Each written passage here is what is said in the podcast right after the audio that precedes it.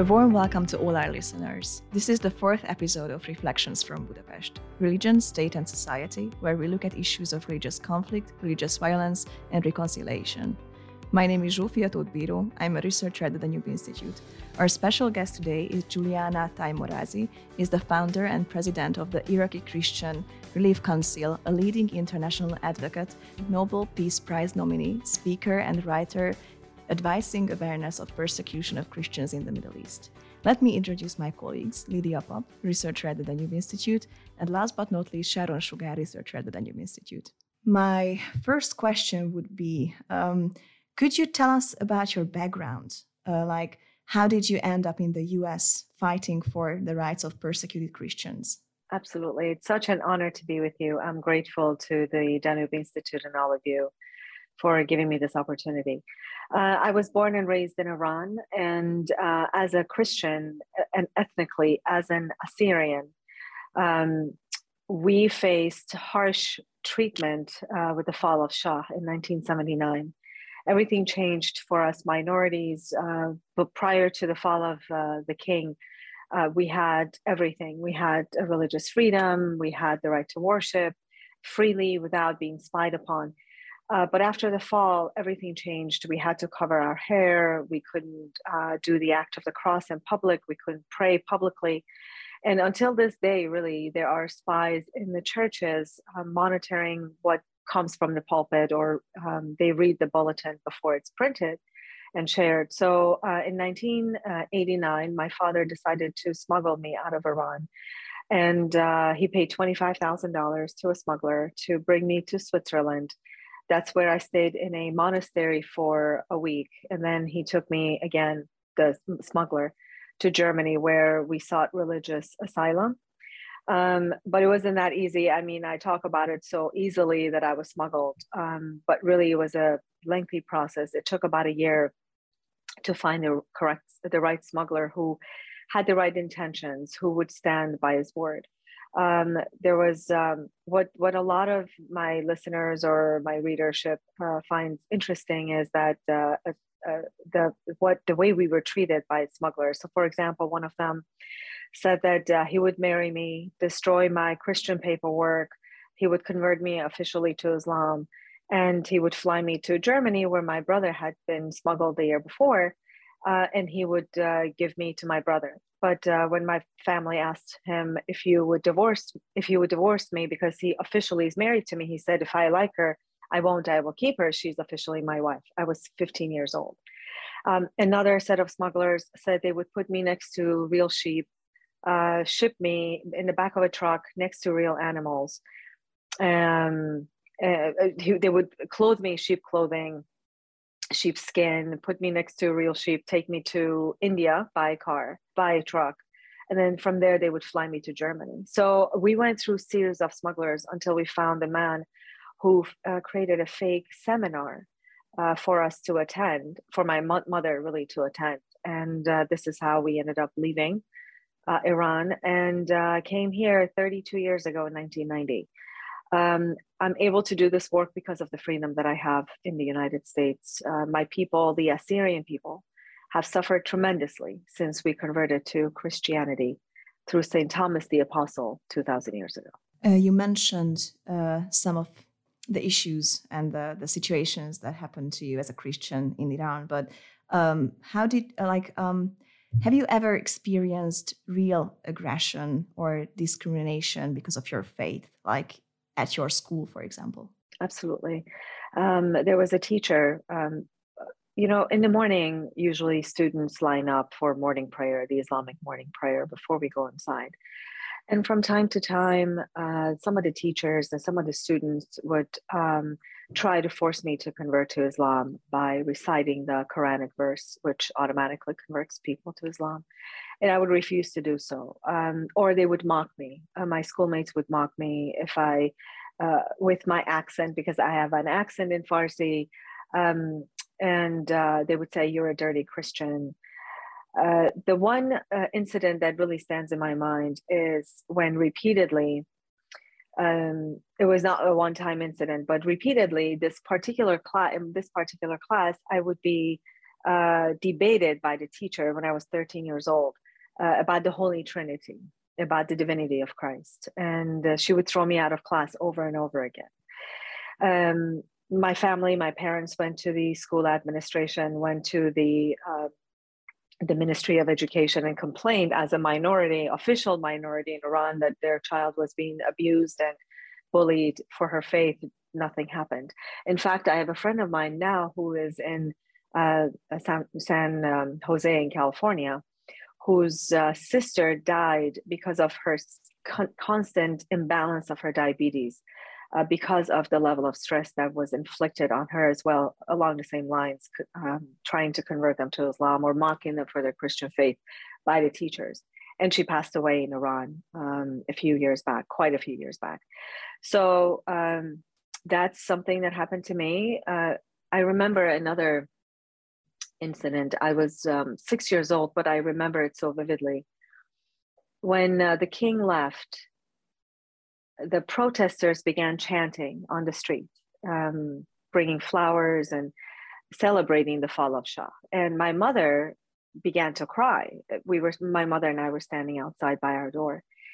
And this one man came, grabbed my mother with her neck, pinned her to the wall, and said, um, You dirty Christian, your father is gone. See what we will do to you now. So that is, those are some things that, and there's many, many more stories, but those are the prominent ones that I, I can easily talk about. So we can see that the topic of Christian persecution or discrimination is quite understudied in not just the mainstream media, but in the academic world as well.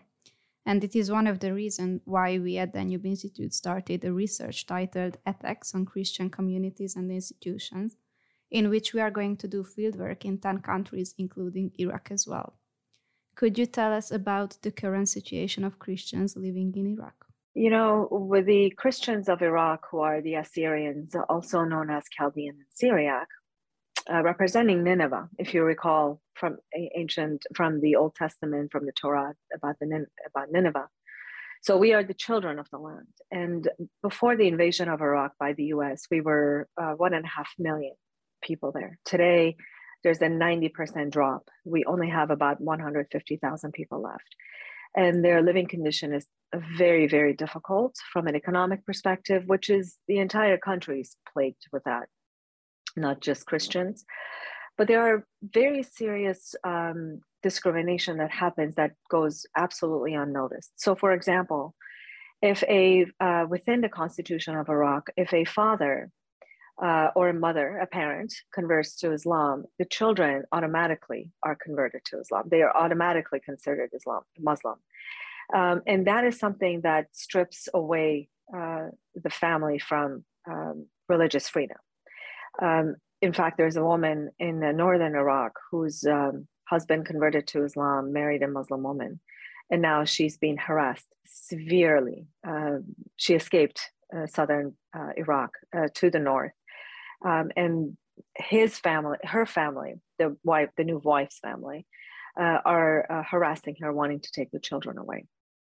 We've brought this up to different organizations throughout the world, but really nothing is being done to assist this woman. Uh, there's another discrimin- discriminatory law. Um, it's an election law where uh, anybody of any faith can vote for a Christian seat because in Baghdad we have five seats that belong to Christians. What that does is when uh, a Shiite Muslim, for example, or or, a, or Sunni Muslim vote for the men that or women that they want to represent Christians in the uh, parliament, uh, that takes away votes from the very few of us that are left in Iraq. Um, we've seen this happen. Uh, there have been a few uh, candidates that have been backed by Iran because we know Iran is heavily inf- has infiltrated Iraq, and those people have won the seats, and they're not really advocating for the Christian community. Um, they're really satisfying the Iranian agenda. So uh, that is from there. There are many other issues that are plagued that Christians are plagued with. The other thing that um, sometimes people, uh, media talks about it, but not enough, is the rise of the Islamic State. They don't call it ISIS anymore. They're just simply calling it Islamic State. And um, at this time, um, they are um, uh, harassing and persecuting their own people in different parts of Iraq. Uh, God forbid, God forbid, but it's just a matter of time when we will be attacked again. And we're absolutely defenseless. We don't have an army that protects us because the Kurdish army, Peshmerga, and the Iraqi uh, army in 2014 both betrayed the Christians in the Nineveh Plain. And Nineveh Plain is a 1,200 square mile area um, that was heavily populated by Christians. Um, so that's uh, that's something because we're vulnerable, um, we are fearing the worst if another persecution starts. Just one last point I'd like to make. Um, another very serious issue that we're faced with is land grab. Land grab by um, in the north, unfortunately, by the uh, Kurdish factions, different Kurdish factions. Uh, they, by force, uh, take the lands of the Christians in the north. And also the Shabaks. Shabaks are, it's, um, they're Shiites that came to Iraq about 300 years ago. And with the flight of Christians from the Nineveh Plain, from the different towns of the Nineveh Plain, the Shabaks found the opportunity to increase their numbers. So there has been a serious demographic change that has happened in the Nineveh Plain.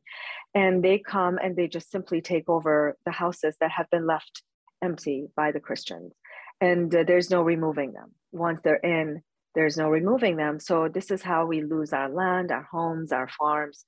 Um, those are some things that have not been discussed publicly as much. So I would really recommend your institute to really look into that, and I can provide you with some uh, real resources from the ground. As we have already mentioned, you are the founder and the president of uh, the Iraqi Christian Relief Council. Um, could you please tell us about the council's work? Certainly. Um, I founded Iraqi Christian Relief Council in 2007. It's going to be 15 years of service uh, this July um, I had attended a uh, mass with Cardinal Fra- the late Cardinal Francis George, and after mass, I approached him. Uh, this was in 2007, um, early summer, uh, because this was the height of persecution of Christians under Al Qaeda and Islamic State of Iraq (ISI). And I asked him, "What is the Vatican doing to help the persecuted church?" And he requested he and his chancellor uh, requested for me to go and have a meeting with them. And uh, that's where, in fact, I went with a page full of bullet points, four main bullet points actually, of what the Vatican can do to help the persecuted Christians. And they smiled gently and they let me down gently. They said, Well, we're not going to really communicate this to the Vatican, but what we recommend for you to do is to start um, an apostolate, a ministry that raises awareness among Americans and others about who your people are. What have you what you have suffered and what is it that you're looking for? So i wrote a letter to god that day that afternoon because my master's degree is in instructional design. I worked with engineers. I didn't know anything about um, nonprofit the nonprofit world um, i had been volunteering for different organizations but i had never founded an organization so I wrote a letter to God. It's on our website if you'd like to look read it. It's uh, under About Us and I asked the Lord to, if this is a calling, if this is what He wants me to do, to give me the the the, um, uh, the power and uh, to bring me the right people to help me uh, serve Him and His children. And that was 15 years ago. So our mission is to raise awareness, ask for prayers, and ask for funding to deliver them to those who are in need. We first focused on Iraq because of the crisis that was happening in 2007. But then we uh, quickly understood that there is a massive number of refugees that are living in Lebanon, Turkey, and Jordan. So we expanded our efforts there and also those who were coming to the United States. So we have been serving uh, in a, uh, we've, if I may say humbly, um, we have been able to affect hundreds of thousands of lives um, directly by providing food, um, shelter, medication, heart surgeries, um, physical therapy, cancer treatment, uh, providing education. Um, after ISIS was uh, dismantled in 2016, we began repairing their homes, uh, helping them return or resettle again, starting small businesses such as falafel uh, shops, uh, mechanic shops, barber shops for them, Um, in fact, in Nineveh Plain, we started uh, through Knights of Columbus with partnership with Knights of Columbus. We started a very big music school, and that was a, a form of therapy also for students for young people. Um, in in terms of the refugee refugees, I'm in the region often, and um, we have a big program called I Adopt a Refugee. And with that, on a monthly basis, we provide them with assistance where they can live dignified lives in refugee settings until they get resettled. In Iraq, our program is called Operation Return to Nineveh.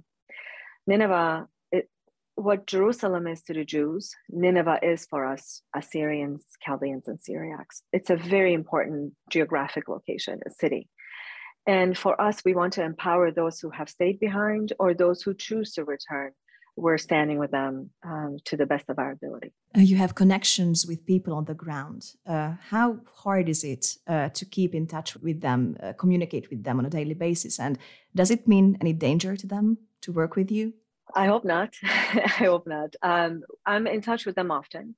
I'm in touch with the partners that I have in the Middle East, including in Iraq. Um, also, we do, um, I, am because I'm on the front lines, I'm in touch with the refugees. I'm in touch with individuals that are in Iraq uh, living, not necessarily as a part of an organization, but individuals. Um, you know, somebody said to me, a missionary once said to me, How is it that you are unable to detach yourself from their pain or from their struggle? And I said to them, I think it I think it's a multi-layered answer that I have to give. One, I belong to a family that has given eight martyrs in the name of Christ in Iran. My great grandmother, my great grandfather, my great aunts, my great uncles. My great uncle, one of them was cut into pieces, sent to a, his wife in a rice bag. My great grandmother in 1919 in Ormia in northwestern Iran was burnt alive by the Turks during the Armenian Assyrian Greek genocide. So, number one, I belong to that family. Uh, number two, I I'm a former uh, refugee myself, so I understand the refugee struggle. Um, three, these are my people. They're from my nation. They're my kin. And if I don't make their pain mine, I will never be able to serve them with all of my might, with all of my soul. And you know, it is a calling. Um, if I may um, talk about the Old Testament for a moment, um, Abraham was called three times by name. Uh, God called him, the angel called him, and his son called him. And every time he said, Here I am, in Hebrew it's Hineni. In my language is in Aramaic is Ana Ha. And that's what I have done. I feel that the Lord called and I answered Hineni. So, besides uh, helping the Iraqi Christians, you uh, spent much time in building relationship between Middle Eastern Christians and the Jewish communities as well. You are leading the effort among the Assyrians in America to fight against anti-Semitism in different communities. Why do you find it important to deal with that issue as well and to connect the both issues you are dealing with? Uh, that also has a long answer. Uh, in Iran, growing up, um, we were forced to hate the United States and also Israel. But at home, my father taught me to love the state, to love the Jewish people, because we are both Semitic people. Um, we both, uh, our root language is Aramaic, and they suffered pretty much what we have suffered, or in, in, a, in a very large scale and in a different way, but the suffering has been very similar. And we have been, they, as they returned home to their land, uh, we also want to return to Nineveh, to our homeland. So there are many similarities. But you know, uh, I am someone that whose heart beats for humanity, and I'm against discrimination of any form. I cannot remain silent in the face of discrimination against the Jews, against the Uyghurs in China, against the Christians in Nigeria, against the Afghan Christians or even Afghan Muslims that have suffered tremendously um, for the last few decades. Um, if I'm not standing with them, then I have I should not have any expectation of them standing with me. So for me, uh, fighting for um, the Jewish cause, fighting anti-Semitism, is natural. Um, I consider them uh, kin to my people. Um, and the world serves, uh, a lot of the world serves them unjustly. And uh, those of us who can speak up, we have to speak up against that discrimination against the Jewish people. Um, when I was mocked for wearing a cross, or when I was not able to practice my faith openly, uh, when a man, a young man, gets beat up because of his yarmulke, yarmulke in in college, it reminds me of my own plight. So of course I'm going to stand with them.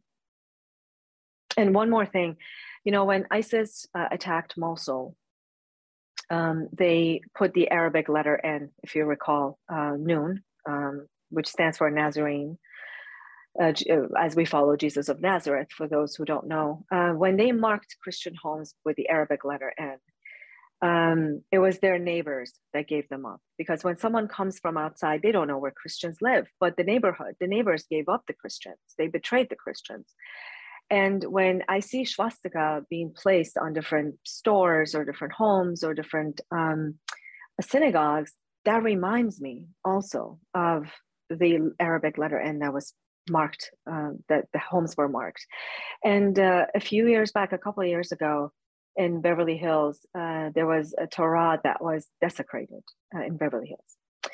And I had to issue a statement under Assyrians Against Anti Semitism initiative because that reminded me of when our Bibles were burnt by the Islamic State, by radical Muslims. So for me, there's so many similarities, and I will stand with them uh, to the best of my ability. Do you think that the process of Christian communities disappearing from um, the Middle East can be stopped, or there is no turning back? Unless, you know, somebody told me from Congress, from the US Congress, um, someone who has fought most of his life for religious freedom. Uh, he gave me a wake up call back in 2015. Um, he's a congressman. He was a congressman. He said, um, "Your people are dispensable people. You do not hold any value for U.S. foreign policy, and until you figure out how to become indispensable, we we're not going to pay much attention to you. We'll just pay you lip service." He said it from the point of love, of tough love, right? Waking me up that because for centuries, for over a century, we've looked at the West, we've looked at England. England betrayed us in 1914 through 1923. Uh, the US has betrayed us um, at this time.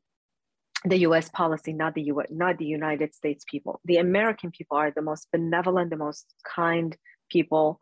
Uh, uh, you know, along with your Hungarian people, uh, along with the Polish people, because you all have risen truly to help the uh, persecuted Christians. And I honor your country, uh, Hungary, so much, truly. I'm so grateful to you.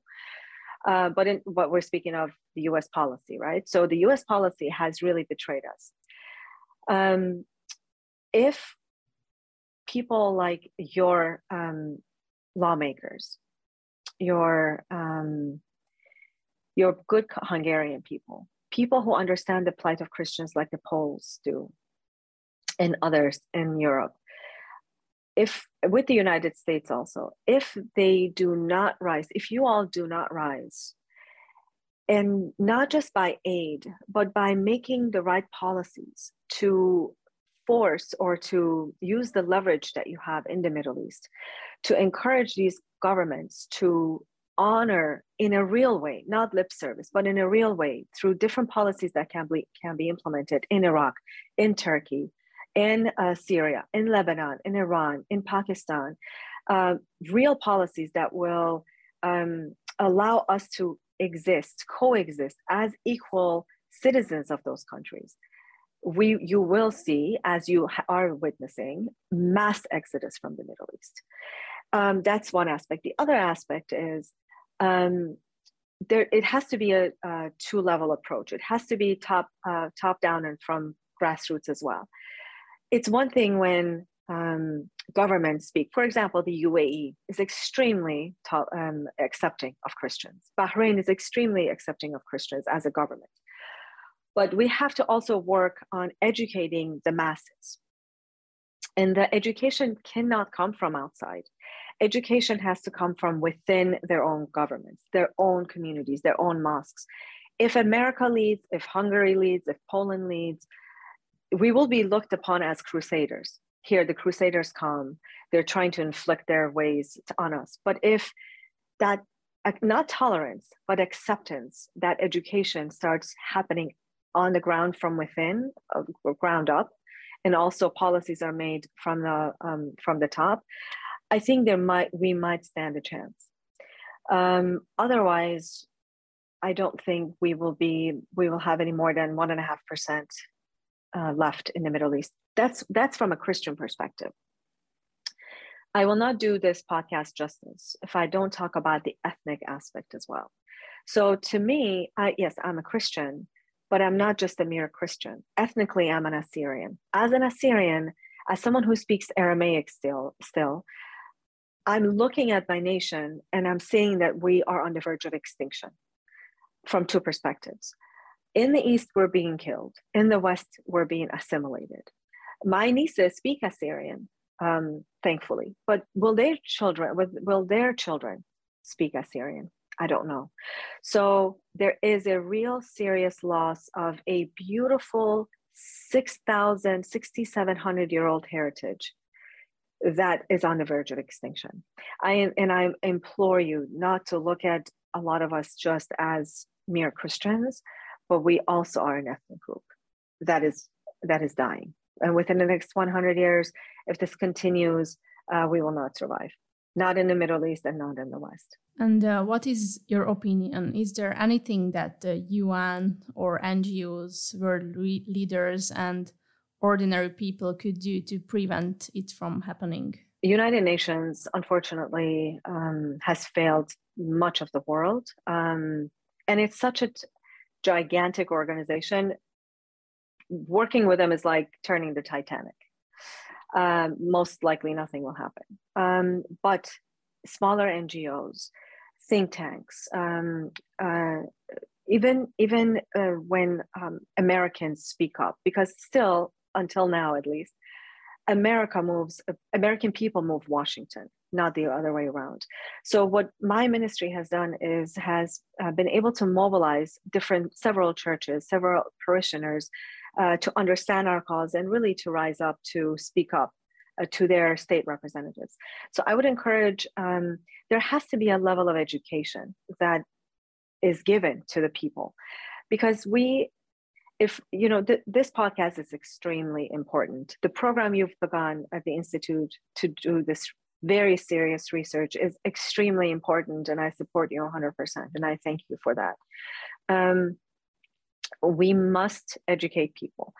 If i as an advocate don't give tools, tangible tools to people to be able to utilize one, to get educated, two, to rise up and help, people are not going to know what to do. This is the first level. Educating is the first level. Asking for prayers is the second level. But the third, we have to give them something to tan- uh, something tangible to do. Um, that's the only way that uh, I think we can uh, succeed in this endeavor, which is very challenging. You know, for me in the United States, uh, Iraq is, everyone wants to forget Iraq.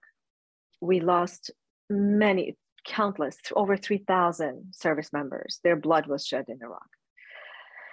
And then we hand delivered it to ISIS in 2011 when we withdrew our troops. Um, so for us in America, it's very difficult to engage Christians and others to care about Iraq. And our numbers have dwindled. Um, so people ask me, so why don't you just leave? Why don't you just leave and come to the West and we you will be Christians as you know freely as Christians. Um, that's true. But there's a level of the loss of heritage, the loss of our land, um, and economic loss for families, and cultural clash. There's some cultural clashes that have happened between children and their parents. Parents come from the old world uh, with their very conservative values, and then children grow up in the West with different values. So there's that clash as well.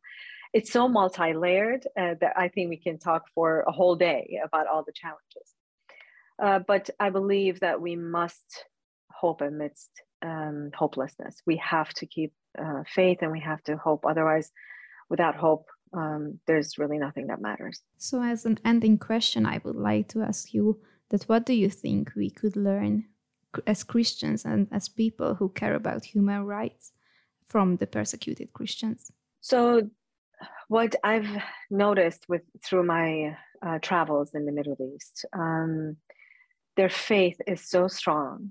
Uh, when I speak to them, when we bring aid to them, for example, the first thing uh, from their lips is "Thanks be to God," or if they've given a martyr, they say, "We thank God for everything. This was His will." I mean, it's quite emotional to hear this from those who have suffered tremendously for their faith. Um, I remember I was in Jordan in 2015. We had brought aid to the refugees, and um, it was it was my first time seeing refugees firsthand um, because we had been serving them since 2008, but it was always long distance. So finally, when I met them in 2015, um, it was so shocking. It was so heartbreaking um, uh, that I I excused myself from the group and I began to sob. So this one woman came and she said, uh, "Why are you crying?" And I said, "One, I feel like we we and myself have failed you.